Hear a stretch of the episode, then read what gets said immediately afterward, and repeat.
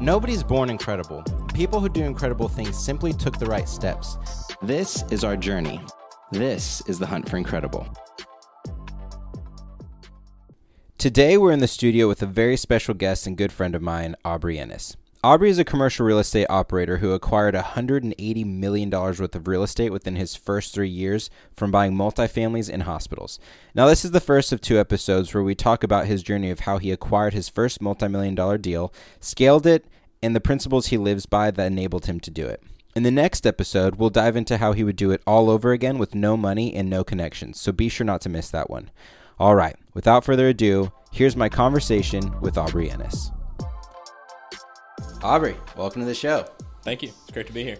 All right, so I want to kick things off with some context as to how bonkers what you did actually was. So you acquired 180 million dollars worth of real estate within your first three years of really diving into it.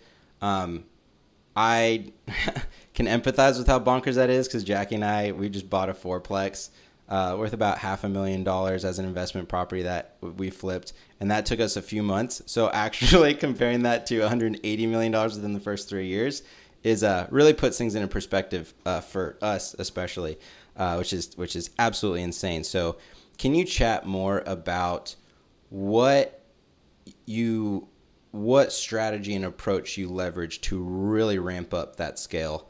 Yeah, so I mean, I, I'd say it was definitely on the relationships more than more than anything, and doing, you know, kind of doing your homework on um, when you're going out to find larger deals and go and do multiple deals again and again. It's this programmatic relationship that I think we were definitely after, and so really kind of where that started was reaching out to you know as many people as I possibly could in my market, figuring out what they're doing, what they like, um, what kind of deals that they were interested in doing, what would make them interested in meeting with me. And then when I wasn't doing that, um, I was studying the the physical deal structures and how to put the stuff together so that you know when you finally do land the meeting with the right person that you know you're going to go do a deal with, you don't sound like an idiot and you know blow the whole thing. So. Um, I'd say alongside the study and just reaching out is, you know, we've talked on it before, is I'll take a page out of Cardone's book, it's just a massive action. It was, I mean, absolute, I don't know if I'd call it a, I would call it a red line. It absolutely was just an absolute red line for like three years of, um, you know, sleep deprivation. Some people can argue is a bad thing, but when you're first getting started out, there's not really a balance I think that a lot of people are looking for. It It very much wasn't unbalanced. It was, it took me, it took friends, mentors, um, you know, family, people looking at me thinking I was crazy and just pushing through that um, every single day as hard and as fast as you possibly can. But while it's hard and fast, it's also very um, careful and calculated. You can't, uh, especially when you're gambling with other people's days, time, money. Um, you got to be very mindful of those things. Yeah. So there are a ton of super cool things to tease out there. M- massive action is super important. I think something else that you do really well, which you kind of touched on already, is the right type of action, right? So how are you applying yourself? I think a lot of people sometimes they'll do a lot of busy work and they'll feel like they're moving, but they're actually not going anywhere. Maybe they're investing a bunch of time, more time than they need to planning or what have you, and they're just consumed with work without actually moving that needle um, effectively. Can you share the story that you shared with me previously? Because I feel like it, even though it's a, it's outside of the real estate, it still touches on this really well of taking action, but putting yourself out there and just being really bold and confident about that car that you had that was broken down, and then you ended up going and swapping it out. I think you got to um, really kind of take a look at where you're at in life. I was in college when you know I've really started going at this. And so the massive action there was while I was majoring and I was finishing my degree, and I was looking into you know my anesthesia classes and trying to do clinicals at the hospital and things like that. When I wasn't doing that, I was reading real estate books. I was reading stock books. I was reading, uh, you know, I even went into venture capital books and things like that. I started learning the financial landscape, um, and it took me to three, four, five o'clock in the morning, and you know, several all nighters, what what have you, and just just pushing through and trying to learn. Um, but that kind of goes to picking your strategy. I picked real estate. It was something I knew, um, something that you know I'd grown up around. I had seen both sides of it, both you know what it looked like to work in it. Um, versus, uh, you know, I've met several operators throughout my market, but uh, kind of fast forwarding to um, the car story was I was in, I'd finished college and I was going down to, I'd gotten a CFO position to work for, it was a friend of mine who started a roofing company. And so we were in college and gosh, even maybe even high school, uh, we went and chased some storms and I chased storms with these group of guys and we'd go to Colorado, we'd go throughout different, uh, different places uh, throughout the U.S. And it was just a good, you know, go learn how to sell, go be uncomfortable, go try something, just learn learn stuff, and obviously, you know, try and go make some money. And uh, one of those guys had ended up um, starting his own company, and he was out in the middle of absolute nowhere, Texas. It's in Hico, Texas, and he was like, "Hey, I need help running the books. I need I need a CFO." And I was like, "I'm fresh out of college in anesthesia." But I said, "Yeah, okay. I've learned enough about you know financials. Sure, I can go do this." One of those kind of bold, taking a swings, trying something new, but when I was driving back and forth for the first couple of months, uh, I had this little Mazda hatchback, and it was definitely on its last legs. And finally, I was coming down to go meet this guy, and I'd accepted the job, and uh, you know he's gonna pay me X amount of dollars for the next 12 months, and um, car started smoking on the highway.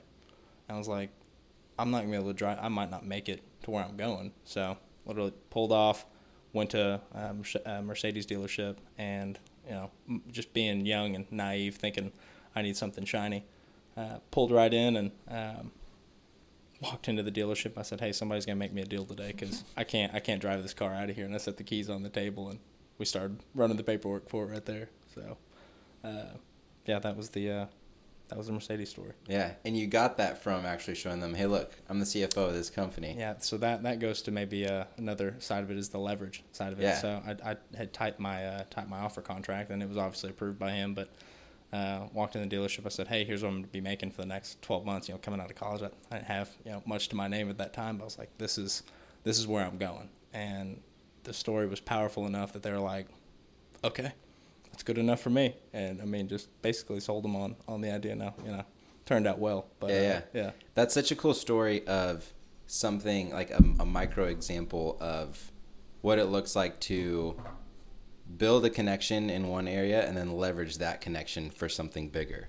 Right. It's almost like that, that show on TV, like it, the, yeah, the bartering absolutely. show where Sure. people start off with something small and then by the end of it they bar their way up to a boat or whatever. I had a friend of mine that did that in uh, in school. He started with um, it's like a POS car, and he you know sold bikes. He did it over and over and over again. Sold cars. You know, built himself up to a Corvette when we were like 17. But Mhm. yeah, anyways, Dude, that's awesome. Yeah, and it's yeah, it's the exact same thing where you're like, well, first of all, you say yes before you actually jump, Mm. right? You're like, oh, CFO, yeah, I could do that. You weren't like, oh, well, I I haven't, you know, I don't have a degree in finance, so I don't know, I better not. You're like, yeah, I can do that, and then you figure it out as you go, and then you take that contract and you go to the car dealership and you say, hey, look.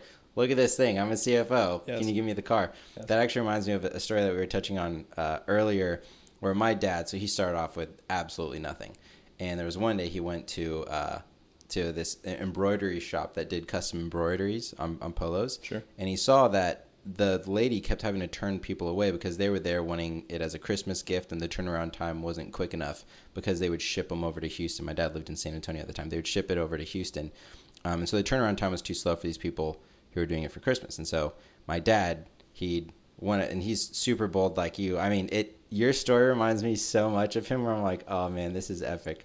Uh, and he went up to the lady and he said, I noticed your turnaround time's pretty slow. And he had done the math on how much money they were losing from the people walking out in just like the hour that he was sitting there observing this thing. And, uh, and he said, I can have it turned around within 24 hours. And he didn't know very much about embroidery, but he figured like, oh, how hard could it be? He didn't have any machines, any money. He had maybe like fifty dollars to his name. This was like forty years ago, so hundred dollars, fifty dollars might have been worth I don't know, like one hundred and fifty dollars today or something. Sure. And uh, and he ended up saying like, who owns this place? And he talked to that guy and basically ran the numbers, made the sale to that guy who was willing to to print all the stuff, right? So he had that contract, and then he ended up spending his money on a one way flight to. Oh, actually, no, take it back. The the guy um, who owned the place lived a flight away, so he took a flight out there, um, got the contract, and then asked the guy for a down payment so he could afford a flight back because he had spent all of his money on a one way flight. Yeah. So he got the down payment. It was like 25% down or something. Got that money, bought it, flew back, went to the manufacturer of these machines that did the embroideries, and basically said, Hey, I have this letter of intent. Can I have a machine? They said, We don't have any in stock. And he said, What about that one on the showroom floor? And they said, All right, we'll give it to you. So they give him the showroom floor one. And then he goes to an, a different embroidery company and he asked around and said, Who are the top, who are the top like eight people who know how to run these machines? And he told them, and he offered them double what they were making there. And then he was running the business out of his house my parents describe it as there were boxes filled to the ceiling inside the house and you could walk or you could only walk around the house with the basically like the empty spaces like there were like trails throughout oh, the yeah. house and boxes everywhere else and these 18 wheelers pulling up in this like ghetto area you know and they're just unloading boxes People inside the house like, what is going on yeah and yeah. that's how he got it kicked off was uh-huh. selling one person and then taking that relationship to sell to the other person right and that's the leverage that you talk about. Um, something else that I want to tease on. I really want to dive more into your backstory, but I feel like this is a good segue because you've you've done it so so well of identifying valuable relationships that you can that people who you can work with to actually end up scaling up that we've talked about, right? Sure. So, what did your journey look like in terms of starting out from nothing? You don't know anybody. You know that you want to get into real estate what were your first few steps moving forward in terms of thinking about the right relationships and actually getting connected with those people? Um, I think this is probably a good point to touch on. Uh, was really the the first hospital that I was looking at. So when I was in college and I was running clinicals, I finally met the doctors that owned the heart hospital that I was running clinicals out of, and you know we just got to talking. And I'd always kind of at that time I knew that I was trying to figure out how to get into real estate, and um, I just didn't I hadn't picked my strategy per se at that time. I was just studying as much as I could and trying to figure it out. So, talked to the doctors that um, ended up owning the hospital, and they were like, "Well, we own the hospital, and we also own the operating business inside." And I was like, "You can do that?" And they said, "Well, yeah, you can. You can sure do a lot with real estate." And I said, "Interesting. So you guys actually, it's it's two separate pieces." And they're like, "Yeah, it's the shell is one piece, the building is one piece, and then the business, the tenant inside is another piece." And I was like, wow, okay, that really kind of going back into class, you know, there on Monday, I was just, I, I couldn't focus at all. It was like, these guys bought the building that I'm running clinicals out of, and that that's an option. Okay. So I think that kind of started my, you know, we, we, we've talked before on picking your Pokemon. That was kind of it. I was like, all right, I'm going to figure out how to go buy a hospital. Surely there's got to be, you know, it doesn't have to be a massive regional deal, but I can go, I can go find, I know enough about it. Uh, I can kind of combine prior knowledge with the real estate I'm trying to get into and find a nice you know net lease deal. And we can talk more on net lease if you want, but um, so for for anybody who doesn't know what net lease is in 15 seconds, what does that sound like? Yeah, so uh, there's different forms of a net lease. There's single net, double net, triple net lease, absolute net lease. Uh, today we go after absolute net leases. It's basically levels of what the tenant is responsible for. So an absolute net lease, the tenant is responsible for everything, including insurance and taxes which is a big deal. So you really do you are the landlord of the shell um, itself, and so it's kind of more. It's almost like a blend of stock investing. I feel like at that point because you're really vetting the credit of the company that's mm. inside rather than you know alongside the shell. Yes, but it's going to the lenders, going to the equity guys. They're looking at the credit of that tenant uh, when you get to that level. But um, going down to a single net lease basically, you know, maybe I'm responsible for roof structure. I'm responsible for the concrete outside. Uh, I'm responsible for X amount of dollars on the building if something goes wrong, something like that. Um, so different different forms of leases. And that was before I ever got into multifamily, but we'll go into that in a bit. Um, I was in college at the time, met the doctors, uh, started looking at different hospitals around, started calling brokers.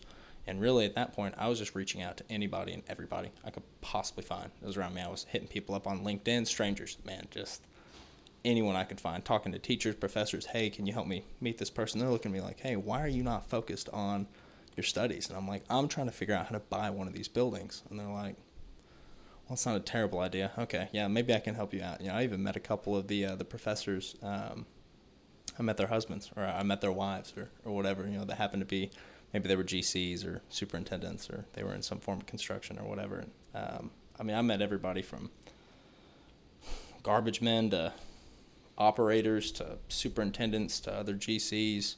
Um, and then I came across a couple of the bigger guys. Um, I had identified a deal out in Tulsa, and I had some friends that you know I was about six months, eight months into it, and they had they had watched me. They wanted me to be successful, and they had people that they knew in their connections. They're like, "All right, well, maybe I'll go put him in front of somebody." Put me in front of a guy named uh, uh, I don't know if we can. Yeah, put me in front of a guy named Bill Scotchenler, and he was the the president of IBC Bank in Oklahoma City. Not understanding at the time the level of a president of the bank, like who I was speaking Right. to, definitely was like the seventh or eighth meeting that you know I would have had. I should have started with a, a lower level analyst, but um, put me in front of him, and I was looking at a, a twelve million dollar deal, and I walked in with my friend and had my suit on and everything else, and walked sat in his office, and he just kind of looked at me and he was like, "You guys are young. What are you guys here for?" Was like, "I'm trying to buy this building." He goes, "This is a twelve million dollar deal." And I said, "Yeah, it is." He goes, "You're gonna ask me for eight million dollars on the first day that you know we see each other for for a loan?" I was like, "Yes, sir, I am." And he goes, "All right, well, what are you gonna do? What are you gonna do with it?" And I was like, "Well, I'll figure that out after I buy." it." And he's like, "All right." and that's, that, that, that that was where the first conversation was like, "Here's your next five steps," and I was like, "Oh, okay, got it, got it."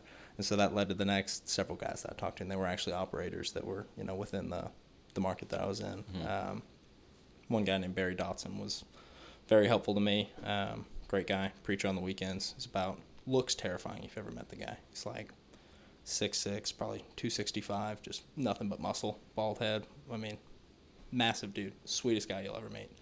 But uh, he kind of took me under his wing and showed me, you know, the ropes. Hey, here's what I've done. Here's the guys I've worked with, and he actually worked with a couple of the larger developers in Oklahoma City at the time that had built multifamily.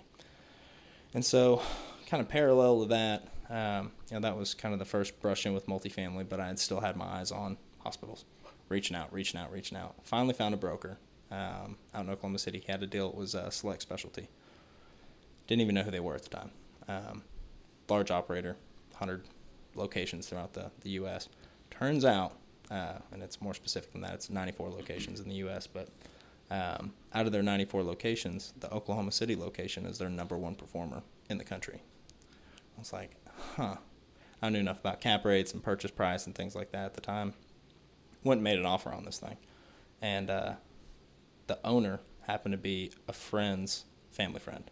And I had talked to this guy for months about, hey, I'm really trying to figure out how to go buy a building and so on and so forth. And so, like, they just, the circle got smaller. It was like when you start reaching out, I think, to all those people, the circle of players gets very, very Yeah. tiny. And, like, the people who are actually moving, you know, chess pieces on the board, it gets very small. And so, words move quicker, pieces move faster. And honestly, it was just a matter of, you know, you talk about strategy. It's, I kissed like 10,000 frogs and then finally hit one person that was like, hey, I'm going to help you with your next five, ten steps. Here's who you need to go talk to. And this is exactly what you need to do. It's like, oh, okay. Follow those and it leads to the next five, ten, to the next five, ten. Finally, eventually to the operators that are going to help you out and go get that first deal done. Yeah, that's something that came up uh, with the interview with Ryan. Was one of my favorite quotes: "Don't strike while the iron is hot. Make the iron hot from striking."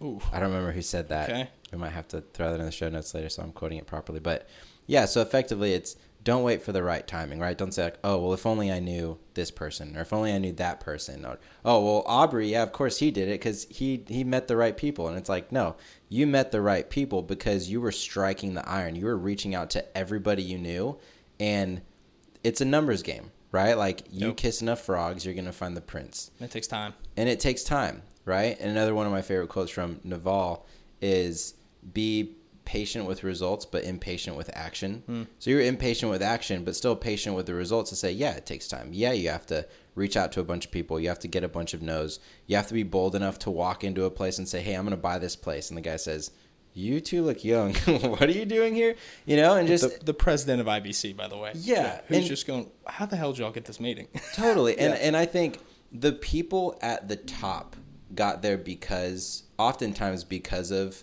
their boldness walking into a room and when they see somebody else who is young bold walking into a room. Not that you have to be young, but I do think that boldness gets you a long way of saying like, no, I'm gonna risk looking foolish here. And then the worst thing that can happen is you end up exactly where you were had you not walked in there. The only thing is you missed out on an opportunity to prevent to potentially like escalate where you are in life and what you're trying to go for. And I think a lot of it too was, you know, something to be taken note on was presentable and just being put together. Like I may not have known the asset management side of it for the next five years, but I came in, was respectful, manners. I mean, simple stuff, man. You know, like childhood stuff. Manners, put together well, shaved, suit.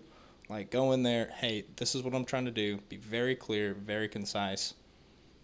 No BS, you know, because these guys have dealt with this for 20, 30 years. They they know BS when they're well presented with it. Mm-hmm. So, hey, this is what I'm trying to do. Help me get there, or tell me who, or this meeting is you know adjourned yeah. at this point. Look like somebody they want to give their money to. Absolutely. Yeah. yeah. Or somebody they can build into somebody that they're going to want to, right? So. Yeah, yeah. Okay, so then moving forward from there, so you built some momentum. Hmm. Share a bit more about what the the acquisition process looked like for that first hospital. I'd say as far as even the the massive action went, I went as far as I took a job at a brokerage. I went to Marcus and Millichap straight out of college.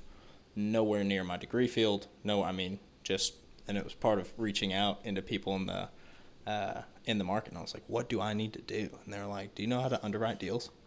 And I was like, "What do you mean?" And they're like, "Oh God, okay."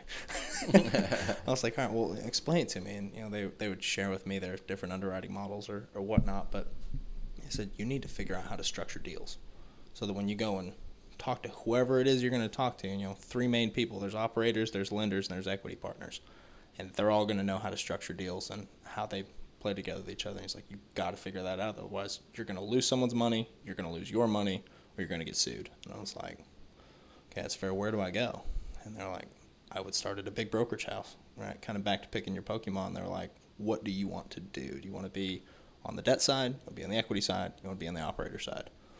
I was like, well, I, I think the operator side. I think the best operators turn into the best investors, right? Because mm. they know kind of the whole process of, of putting everything. But anyways, so uh, so uh, I want to point something out. Was it more like you wanted to be the investor and you thought like, okay, what's the best stepping stone to actually become that best investor, which is absolutely via the operator? Yep. I was. I mean, I've always been the one that I, I eventually want to be the check writer, right? I want to be the bridge lender. I right. want to be.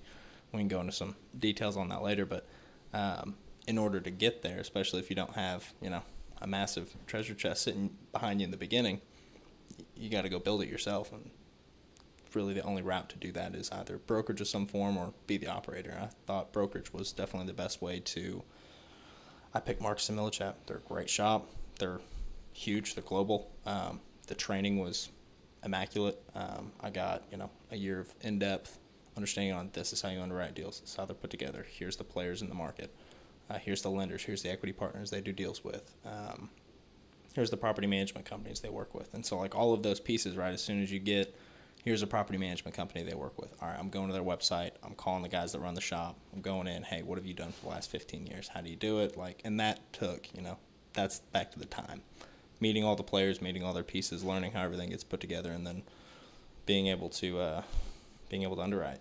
Um, being able to sit there and understand and you know financial modeling and uh, things like that when I didn't have a degree in it in the first place was definitely a uh, took some action there just to to practice and learn, kind of learn your assumptions, learn your, your pieces. But um, that really led me into the into the acquisition side. It was about about ten months in, um, and there was another guy there uh, at Marcus with me. I trained with him. His name was Jackson Russell, uh, one of my partners today.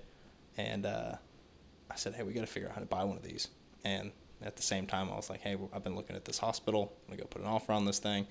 he said, "Yeah, let's do it." Cause he was in office sales and he was doing industrial sales and tenant leasing, and you know I was doing multifamily underwriting at the time, and uh, I was like, "All right, let's let's figure out how to go put this together." He said, "Okay." So put the offer on it, go out. It's a seventy thousand square foot building that we go and, and tour, and I mean I'm touring with the operations manager and the facilities manager, and they're looking at us like, "Who the hell are these guys? like they're not going to be able to buy this deal. They're not going to be able to close this." Um, and at the time, I mean, we we had we had raised like a million bucks through just family and friends because stepping back a bit, when you go to go take down one of these bigger deals, you have to write a check up front. Now it can be refundable, but they're going to expect some earnest money, and depending on the size of the deal, it's typically around one percent. So, hundred million dollar deal, they're going to want a million bucks. It's a little more than that today. I mean, I've seen anywhere from, you know, we did a fifty million dollar deal, we did a seventy million dollar deal. Those were about seven hundred fifty thousand, nine hundred thousand dollar $900,000 earnest checks that you got to go put up in the first place. I didn't have that in our pocket. I couldn't just go write them a check and be like, "Hey, if you need to cash this, the bank will clear it." You know. Yeah. So uh, we had to go raise that money, and that created a um, it's an interesting deal structure that we put together. Yeah. Up front So- to, to do that. So then, really quickly, that process is you have the capital for the earnest money. So basically, like you Mhm. want to buy a hundred million dollar deal, and then you say, okay, one percent down in this situ in, in this example, it's a million dollars, and that's basically just table stakes to say, hey, I'm legit. Let's go ahead and proceed to to see if we can actually close on this thing. It is the cost of buying yourself the due diligence period. Cool. until it until the money goes hard, and that was like the money goes hard. It's not our money. It's like you got to know you're buying that deal. Yeah, yeah. The debt's got to be lined out. You, you got to have everything squared away. And typically that's I've seen it anywhere from ten days, fifteen days, thirty days. I mean, if it's land, sometimes it's like ninety days, hundred days, but somewhere in there you have mm-hmm. X amount of days to, to do your due diligence, and it costs you to, to go put that up. But yeah, Okay, so you raise this amount from family friends, and then you find the hospital, and you know that that's what you want to go for. yes. Next step, mortgage brokers. Totally different side of the game, right? There's real estate brokers and then there's mortgage brokers. Mortgage brokers are guys that are going and their their job is to call every bank or lender, life co, um, what have you that is around that somebody that does uh, the financing you're looking for.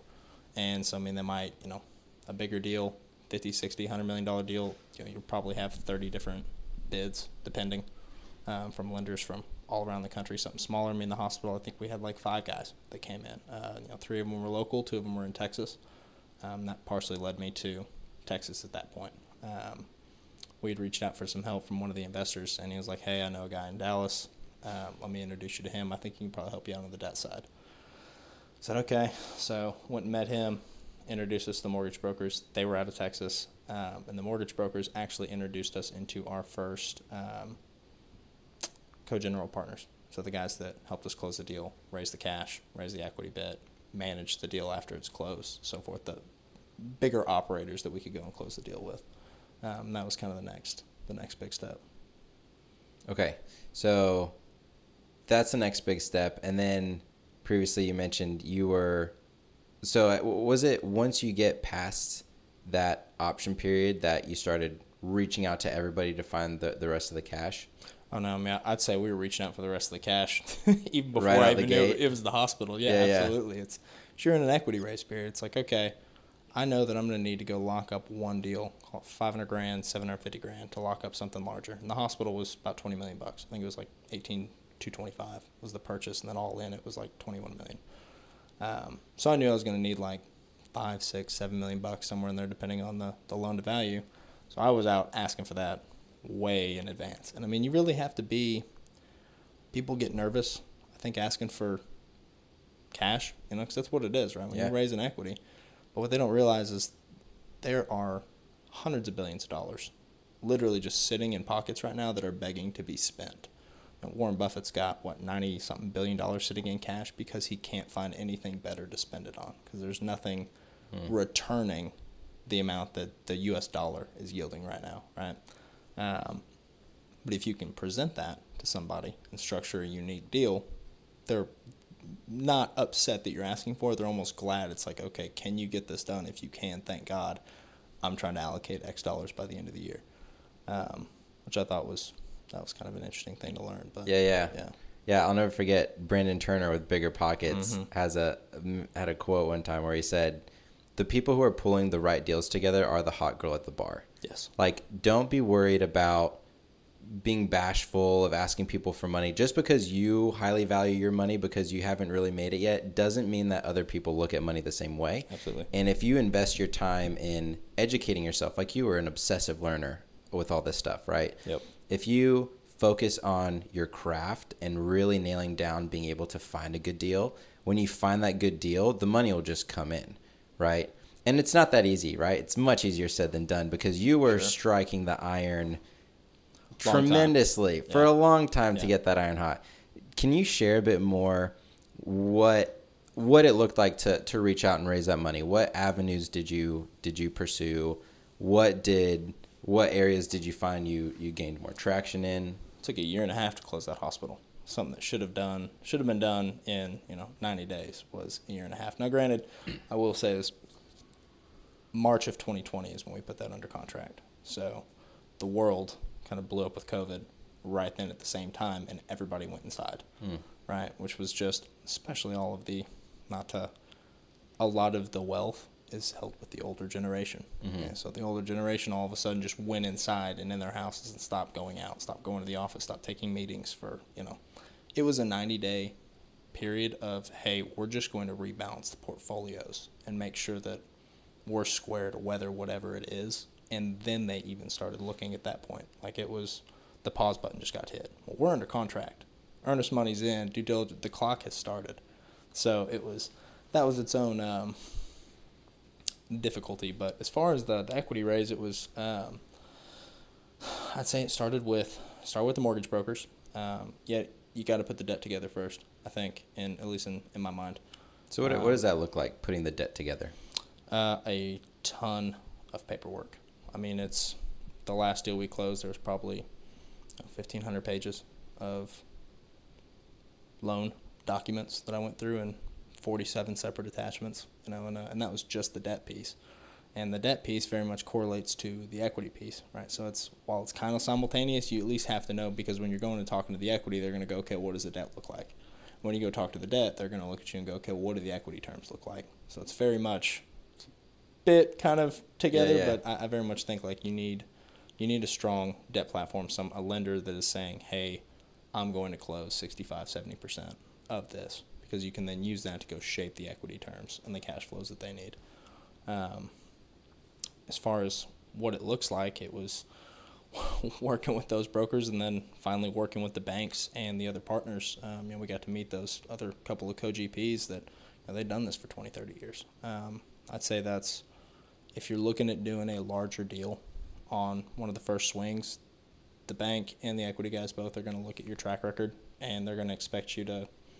It doesn't have to be crazy, but like they're either going to expect you to have somebody on board with you that has done this before and is going to ensure that the deal goes as planned, um, or you've done yourself 20 or 30 of these deals. They don't want to see a first deal that terrifies people. Um, so maybe that was even before putting the debt together. You got to go secure the partner that's going to help you sign on it, right? Yeah. Um, And it sounds like that's the the route that you went, right? Was securing that Correct. partner. Yeah, Okay. absolutely. Um, so what did it look like to convince a partner that you were worth diving into with this? Um, about three and a half months of driving back and forth to Dallas and meeting with these guys and calls with them and calls with the lender and uh, you know them running due diligence on us. I mean, we ran before even meeting them, just kind of back to that personal due diligence. I mean, we had very in depth executive profiles run on us, background checks. Uh, I mean, bank statements, financials, anything you could possibly imagine. It's like here's me, here's my family, here's where I was in kindergarten. Like I mean, they go back that far, Wow. and um, they they want to know who you are. Is there any dirty laundry we need to know about? Are you going to get me sued or anything like that? And so I mean, you got to say, hey, I'm a clean whistle. I'm put together. I've got an idea. I want to go big. Um, I understand what it takes, and if it requires me to be on the phone at four in the morning, I will be there and I'll handle that. And I mean, it was really just you know at that point you're kind of the deal sells itself, quote unquote, but it, it's you. It's, Are you going to be? Are you going to answer the phone?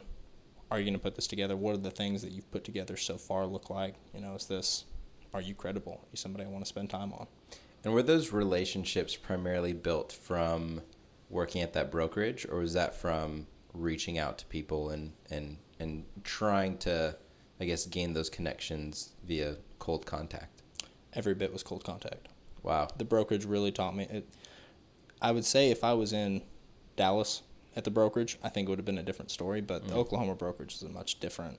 Gotcha. Oklahoma brokers are a lot smaller breed out there, if you will. There's not, there's just not a lot of deal volume, right? I mean, the growth in Oklahoma is four to six percent on good years. The growth in Dallas has been like 20%, 22%, 24%. You know, there's 18 people moving here an hour.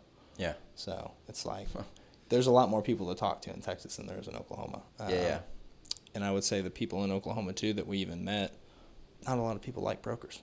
It's uh, if you're a liked broker, it's because you you get deals done. You're real and you um, you've been trusted for a long time with these guys. But um, a lot of them salesy and you know it's it's just part of the game. But uh, no, I, I'd say a lot of that came from just the outreach. You go and meet, you know, hundred guys that are dead ends, and then the hundred and first guy leads you to the next five.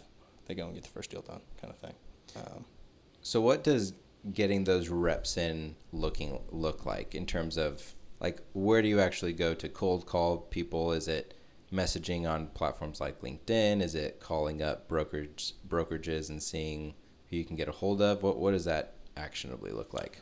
Facebook, LinkedIn, YouTube comments, um, cold calling the newspaper, knowing who people are in your. I mean, I went and knocked on office doors.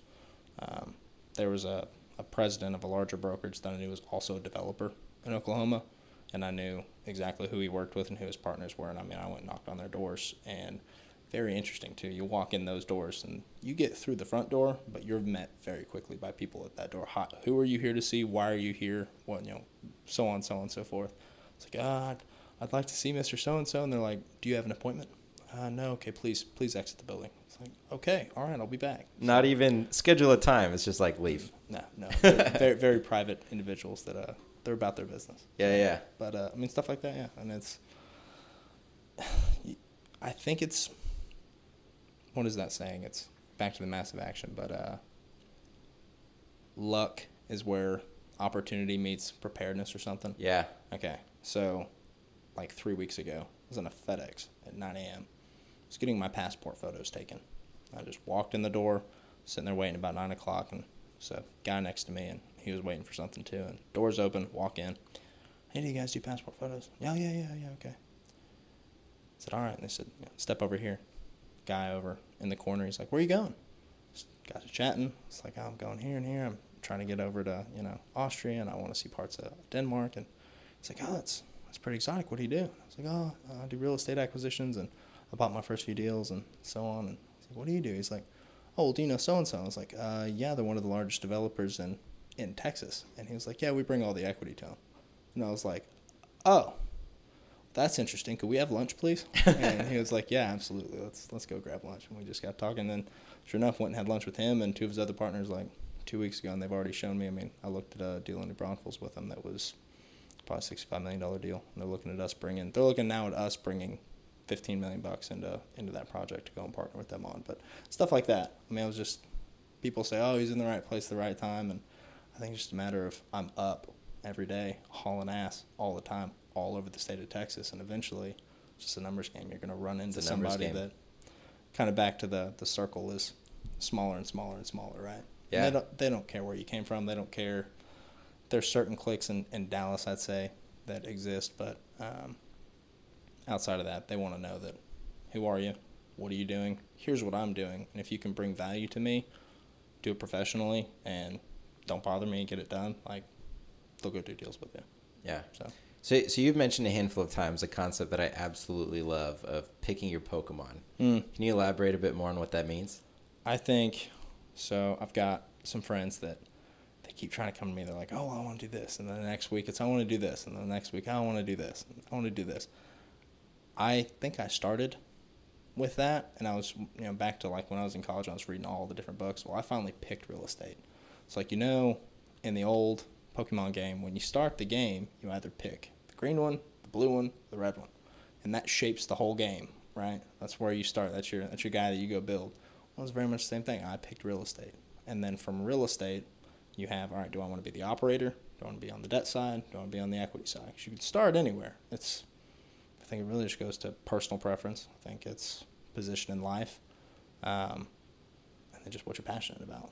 I like the operator side for a multitude of reasons, but I also like the control that it gives me. On any kind of the lending or the equity side, you have no control because it's ultimately in the operator's hands um, on if they're going to go and get the job done. And as the operator, I know that I will stay up till five in the morning if it means you know fixing a minute piece of a deal that makes the investor return better. Um, but anyways, back to so I picked the operator side, and then from the operator side, you kind of pick again, right? It's okay. Well, do I want to do net lease deals? Do I want to do multifamily deals? Do I want to buy industrial deals? Um, do I want to do ground up? Do I want to do rehabs? Do what level of you know am I going core plus? Am I going um, so on and so forth? And you just you kind of pick deeper and deeper until you really shape your scope. You shape your your strategy of what you're going after, and that I found that when I picked one direction and I just started pounding the pavement every day to go get that first deal done, I got the first deal done. And then it was that first deal led to the next couple, which led to the next couple, which are now leading into I'm looking at, you know, a pipeline of 20 in front of me that are all these are not searching for deals. These are like now I've developed sponsor relationships, right? Other sponsors that are doing deals that need help in various ways. Maybe they need equity raised, or maybe they're looking for you know someone to put the debt together for them, or maybe they need you know uh, acquisition director to go in and shape deals. before that, um, they'll cut you equity ownership, cut your fees. I mean, you can make money, you can make your career out of that, but kind of for me personally, it's I want to see it all. So it's as much as I can possibly do in as many different fields of real estate, right? Of my Pokemon. That's what I want to do. And then it'll branch after that, but so you mentioned so we, we've touched on this a handful of times, striking the iron to make it hot, and how the the fruit of your labor did take a, a while to be realized. What gave you the confidence that if you were persistent in this game of real estate, that it would actually generate the results you needed, as opposed to what it sounds like a handful of your friends have, which is that shiny object syndrome, right? Where they start working on something and then they jump to something else, trying to basically they, they think that changing up your strategy and, and those micro pivots you can turn it this way a little bit I um, those micro pivots might give them better a better chance but you saw that the pivots were actually going to take you off course you needed to stay straight what were you looking at that helped you understand okay if i stick with this then i'm i'm gonna make it because a, a quick caveat is you know like they say the definition of insanity is doing the same thing and expecting different results. Mm-hmm. But realistically, that is the thing you need to do sometimes, right? Is you need to do the same thing because there are certain things in life that it's getting your reps in and continuing to grind with the same thing that over a period of time will generate the results that you're looking for. Sure. So how do you distinguish between those two things? How do you distinguish okay, this is an instance where I look insane because I'm doing the same thing and the results aren't showing up, right? I'm cold calling people. I'm trying to raise money. It's hard to get people to give me money because I'm new and all this stuff and I don't actually have the track record yet and all that. Versus, okay, maybe I should not be insane and I should pivot somewhere else. I think a lot of different places. I think one good place was education, for one. Listening to the guys that had started in the exact same spots. I mean, Cardone was a, a great spot. I mean, a lot of people have a lot of different views of that guy, but I mean, Uncle G was one of my favorites for a long time. I mean, he just screamed, "Go out there and go for it." You know, I mean, I think that was kind of his whole underlying message. Um, and seeing what he was able to build, I, I think he started what like he didn't really start making money until he was in like his fifties, right? So it's kind of one thing that I saw was okay at my age, starting this out. You know, I was 25, or I was I was like 20, 23, 24 when I really started looking at it. And it's like, I can fail every single year for almost a decade and I'll barely be over 30. Right. So that was kind of a big piece. It was really just, um, I knew that in the back of my head. And then that was reinforced by a couple of my first mentors. There was uh, one guy in particular, he was just batty as all hell, to be honest. But you know, he looked me in the face one night. We were having dinner and drinks with a couple of his partners. And he was like, Aubrey, I want you to be absolutely reckless. I just want you to go and just be reckless as hell. Just go get into anything and everything you possibly can. Skin your knees, fall down, bust your teeth in. Like, don't get sued. Don't don't don't catastrophically, you know, screw yeah. up. But like, just go. I was like. So I did that. I started you know, really, and I I did. I skinned my knees enough to kind of it gave me that stability, right? Of all right, I know what I can and can't do. Kind of learn the mm-hmm. learn the boundaries. Uh, you know, another mentor was um, passed on a speak in absolutes. You know, because I I noticed that uh, that was I've got that written on my wall. It's like just to remember every day, speak in absolutes because nobody wants maybe this is going to happen, you only speak in, hey, I have done this today. This got done. You know, you don't go, oh, I'll get it done next week, or I'll go do this in three days, or you should have this 30 days from now. It's you only talk to those guys when you know, hey, I've got this done. I finished it yesterday. It's so on. But um, back to what you were saying. A uh, couple of the mentors, like I said, that I had personal to me, um, started in similar places, and I saw where they were at. I saw how long it took, and you know, it took them 10, 12, 15 years, some of them, and I saw how far it already kind of come in just a, a year and a half, two years, and so I was comfortable with that timeline. I very much, I married the time it was going to take me to do this. I knew that I signed up for a 20, 30 year game, and I was fine with that. And I knew that I might fail in there, but as long as you know you avoided catastrophic failures, you listened to people around you that, frankly, just knew more than you or had done it before, that probably going to work out in the end. I mean, it was just there's enough literature out there and people talking about it say, okay, if I do X for long enough, then your result will be Y. Even if you do poorly and you start here, here's where you're, you know, here's where you're in goal, but here's kind of the next milestone you need to be hitting. That was kind of how I kept my sanity, I guess. Yeah. There are so many directions we could go from there. Yeah. So many things I want to tease out. It's always so it hurts my soul to have to only pick yeah, one, yeah, hoping that uh, we'll maybe have time to get to the others. I want to revisit the idea of speaking in absolute mm-hmm. absolutes because I think that's incredibly powerful, right? Mm-hmm. Because if you are talking about what you're going to do too frequently, then you mm-hmm. become that going to do person yep. who everybody every time you tell them you're going to do something, they just accept that you're just you know blowing hot air, yep. whatever it is. So, can you elaborate more more discreetly? What is speaking in absolutes? How do you view it, and how do you actually apply it? I think a lot of it really relates to to the uh, the money raise side of it, mm. the the equity raise and the debt side of it. They have a lot of questions. The bank has a ton of questions. The equity partners have a ton of questions. We closed a I closed those apartments in Dallas I was telling you about. That was a twenty two million eight hundred eighty nine thousand dollar check that they wrote us. I went through like six months of questions until I got that, you know, that that check written. So we go close that. And they're out of Israel. So they're eight hours ahead, which means I was answering questions at two or three in the morning, and it was you know the afternoon for them or whatever it was over there. But um,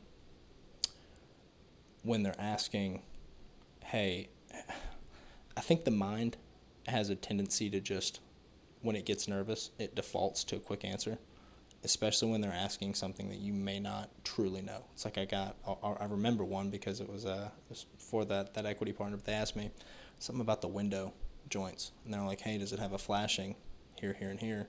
And is it caulked with this, this, and this? And I was like, yes, yes, it is. That's fine. And it just, it just kind of came out. I, I wasn't thinking about it. It was not. Okay. that was about $102,000 that I had to go and then contract out to go and fix that. And then I had to go and tell them, hey, this was actually this, this, and this. Because at the end of the day, it's all coming back to the numbers. Like every single thing that occurs in a deal will be flushed out on the settlement statement, period. So I think that is probably one of the most important things that I've learned alongside speaking in absolutes is know your numbers. Got that from another one of my current mentors and partners, um, who just loves to grill the ever loving shit out of me about the settlement statement. I mean, we'll go rounds and rounds and rounds. The guy's in his you know 50s, 60s, and we're sitting there at 9:30 at night going through numbers on a on an Excel sheet, and he's like, "You have to know this," and uh, I get it. It's because it it all comes out when you don't speak to in that absolute of you know if you blow a little smoke whether or not however big or small it is like it will be flushed out. Um, and it damages credibility damages the relationship. Um, at the end of the day that was something extremely minor but i think that's give you an idea of the scale that you know these people deal with you know 100 grand was something minor to them as, as far as a contracting issue but um, those kinds of things and just doing as you doing as you say you're going to do is mm. very important. You know, a lot, especially to the, the older guys. I mean, they've they've been through it and they've done it for 30 years. Kind of back to the no no bullshit. They'll look you straight in the face and it's like, hey, are you going to do X Y Z? Yes, I'm going to do X Y Z on this date. If you don't do it on that date, they remember. They absolutely remember. Even if you think, oh, they, they probably just forgot. It's fine. It can be pushed to Monday. Your credibility just notched yeah. from 100 to 99. Yeah. You know, and it's that builds up over time. Yeah, absolutely. Yeah, I mean that's something that I can I can deeply relate to. I very much try to live by the motto of don't pe tell people what you're going to do, show them what you've done. Yep. Right? Like even this podcast, I haven't told very many people that I'm going to do it. Yeah. The only people I've shared with are people if I'm like actually working to pull it together. Yep. And then I'll tell people like, "Oh yeah, I'm, you know, driving up to Dallas this DFW this weekend cuz we're going to shoot the first episode of this podcast I'm putting together." And be like, "Oh wow." Yeah. You know, cuz it's like I'm this is actually a thing that is happening and in place. Yep. And then you become branded as that person who's actually doing things as opposed to that person who quote unquote is on their way to do something that may or may not end up happening. Sure. I think um, personal relationships too very much important in speaking in absolutes. I mean, down to you know um, my family and loved ones around me. Mandy. I mean, it's when you're. I think it's easy when you're talking to them because it's almost like a. They're not business partners. They're not. They're not equity partners. You know, they're not strangers. They're people you love and want to support you. And so it's easy to go and tell them, hey, I'm doing this deal, I'm doing so on and so forth. I think you know we'll be able to do this, this, and this, and, and so forth. And then when a lot of deals, a lot of deals blow up, a lot of deals don't go through. I mean, I had to look at to go get that first deal done. I mean, I looked at a whole lot more than just that. I probably looked at you know, hundred plus deals just to do the first. And I, over the last you know five or six that I've done, I've probably looked at I don't know a thousand, maybe two thousand deals to to get those couple done. And some of those were even under contract that fell out, blew out, didn't work out. I mean, on both sell and buy side. And so when that happens and you have, you get, I think it's more the excitement with the loved ones. It's like, hey, I've got this deal under contract, right? They're like, oh shit. They get all pumped up.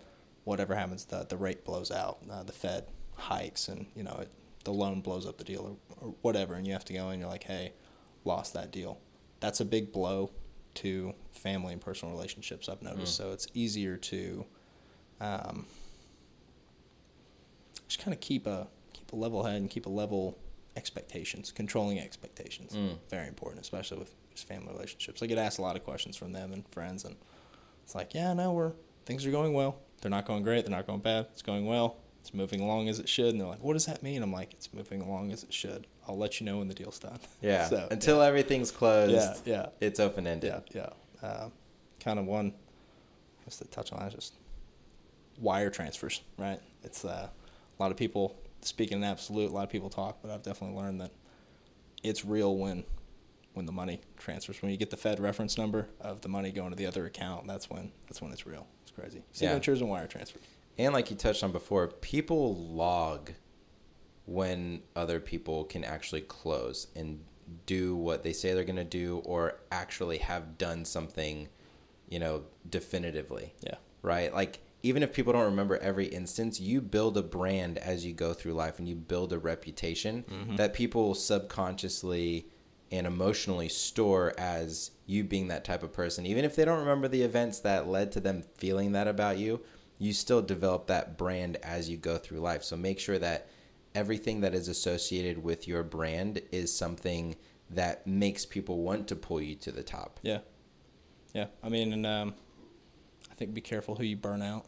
I burned I burned out a mentor, um, sweet guy. Honestly, just wanted nothing but the best for us. But he was he's probably coming up on eighty, and I think that I think he thought we were a little further along in the beginning than we were, and so the cost of that education of him telling us and kind of him hopping back, you know, he's basically retired at that point, but him having to come back into the game at the level that he did to make sure that the things we were doing went smoothly, I think was a little more than he intended to bite off, and it, it hurt the relationship at the end of it. You know, it was, um, I think, kind of back to that control expectations, be very open, speak in absolutes, and be very clear on where you're at, what you know, what you're trying to do, and what you have around you to go go get it done. Because it's stressful.